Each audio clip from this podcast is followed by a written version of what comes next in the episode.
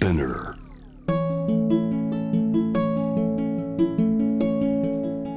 福本敦子の聞くコスメ。こんにちは。1月も後半になってきて本当に今寒さの絶頂を迎えようとしてると思うんですけど今日はちょっとサウナとかお風呂の話をしたいなと思っています。去年から私お友達がよもぎ虫とかお風呂にはまってそれに一緒に行こうよって誘ってもらって新大田にある湯園別邸っていうあの新しい泊まれるけどお風呂だけも行ける施設とかあとよもぎ虫一緒に行ったりとかしてたんですけどあのちょっと時間ができたからやっぱそういう友達友と一緒に健康を楽しむみたいな時間が癒しになっていました。でそんなことしてるうちに思い出したんですけど私ねフィンランドに2回行ったことがあってフィンランドってサウナの国としてとっても有名で歴史があるんですけどその今日は思い出話をして温まった気持ちになってもらいたいなと思います。最初に行った時はアパートメントを借りたんですね一人で。50平米ぐらいあるお家だったんだけどすごい安くってヘルシンキの街自体が小さいのでリーズナブルにそういうお部屋が借りられたんですけどそこに行ってみたらあのお家にサウナがあるんですよ。共用のサウナで何曜日は男性何曜日は女性が使っていいですよというふうに書いてあってえ使えるのと思って行ってみたら本当に小さなサウナがあってあの自分でこう焼け石みたいなやつにこう水をかけてあのスチームにしてっていうのがあり大体海外に行くとあのバスタブがなかったりしてそのお家も確かなかったと思うんですけど割とそれで疲れが取れなかったりすることが多かったんだけどサウナのある国ってすごいそういう面でも疲れも取れるし毎日入れるしとっても良かったなっていう思い出がありました。そんなにお酒強くないんだけどビールをお部屋に用意しといて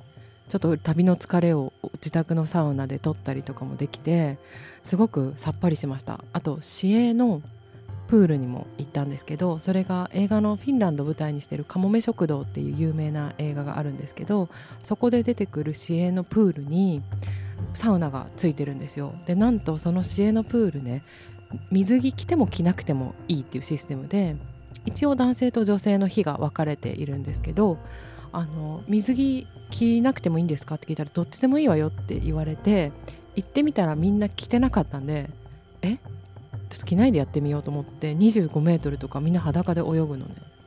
でその脇にプールで水は冷たいんだけれどもで多分2メートルぐらいあってすごい深くてこれ大丈夫？って思いながら泳ぎつつ横にあるサウナに入るんですけどその温冷の効果ってすごいこうストレスの緩和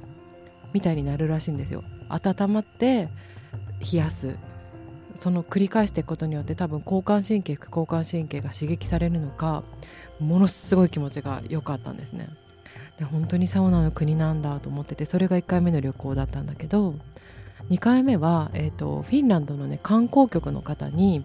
花子雑誌の花子のお仕事で連れて行ってもらって招待してもらってフィンランドのあの自然だったりとか各地を巡るみたいな本当に観光局のツアーって2時間おきに何かイベントがあるからあの忙しいんだけどその中であのサウナにももちろん行きました。いろんなタイプのサウナがあってお家についてるのもあればそういう公共のサウナで古く歴史があるところはえーとね、そこもね男女一緒なんだけど水着みたいなの着なくてもいい。私たちは着たんですけど一応。着ないでなんかみんなで結構、まあ、今で言ったらちょっと密になっちゃうけどあの膝を突き合わせてじゃないですけどみんなで座って普通に世間話をするみたいな。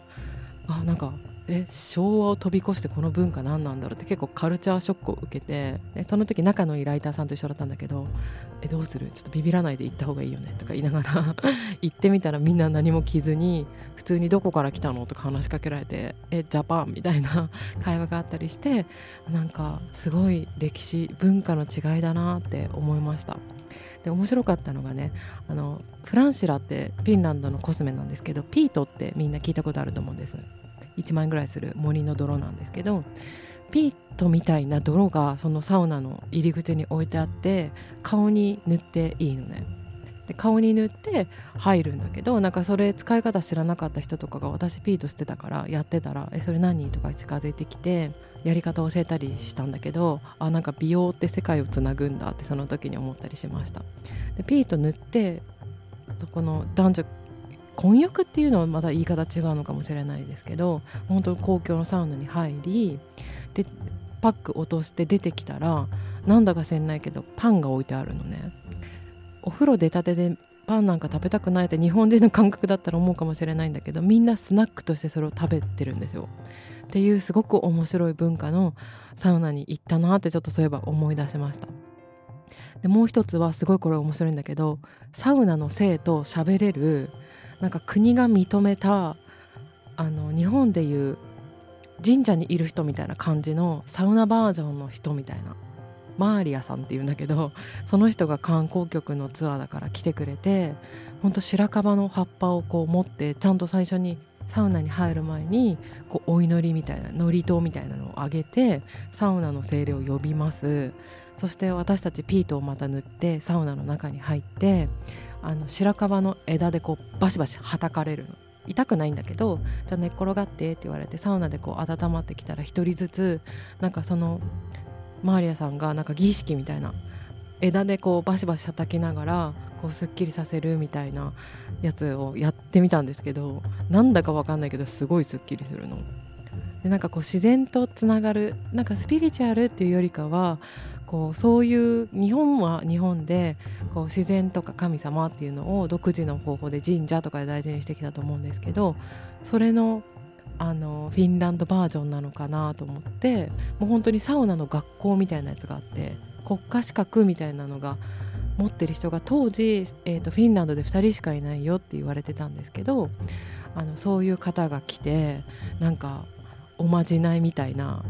ものをやってくれたっていうのがすごい思い出ですでライターさんとあと通訳さんと3人でやったんですけど通訳さんもものすごいすっきりしたっていうのが人だから多分見てて分かったのが思い出です。そんなこんなでちょっと旅に行けない時だけどそんな経験を話をしてみました。で日本でなかなか味わえないけれどもあの北欧系ってやっぱあの白樺とか樹木系ジュニパーとかねすっきりして寒いところで嗅ぐとすごくいい香りに感じるのがあるんだけどそんなのを思い出したいなっていう時にはデマミエールのアルティテュードオイルっていうのをお風呂に何滴か垂らしてこれすごいすっきりする香りで花粉症の時にもおすすめなんだけどあのお風呂に入れると少しなんか北欧系の香りのようななんか澄んだ森に行ったような香りがするのであの気になる方は是非チェックしてみてください。でもサウナって文化があって本当に面白いなと思います。また今度は違う国のそういう健康法とか スチームバスみたいな話があったらしたいなと思います。福本敦子でした。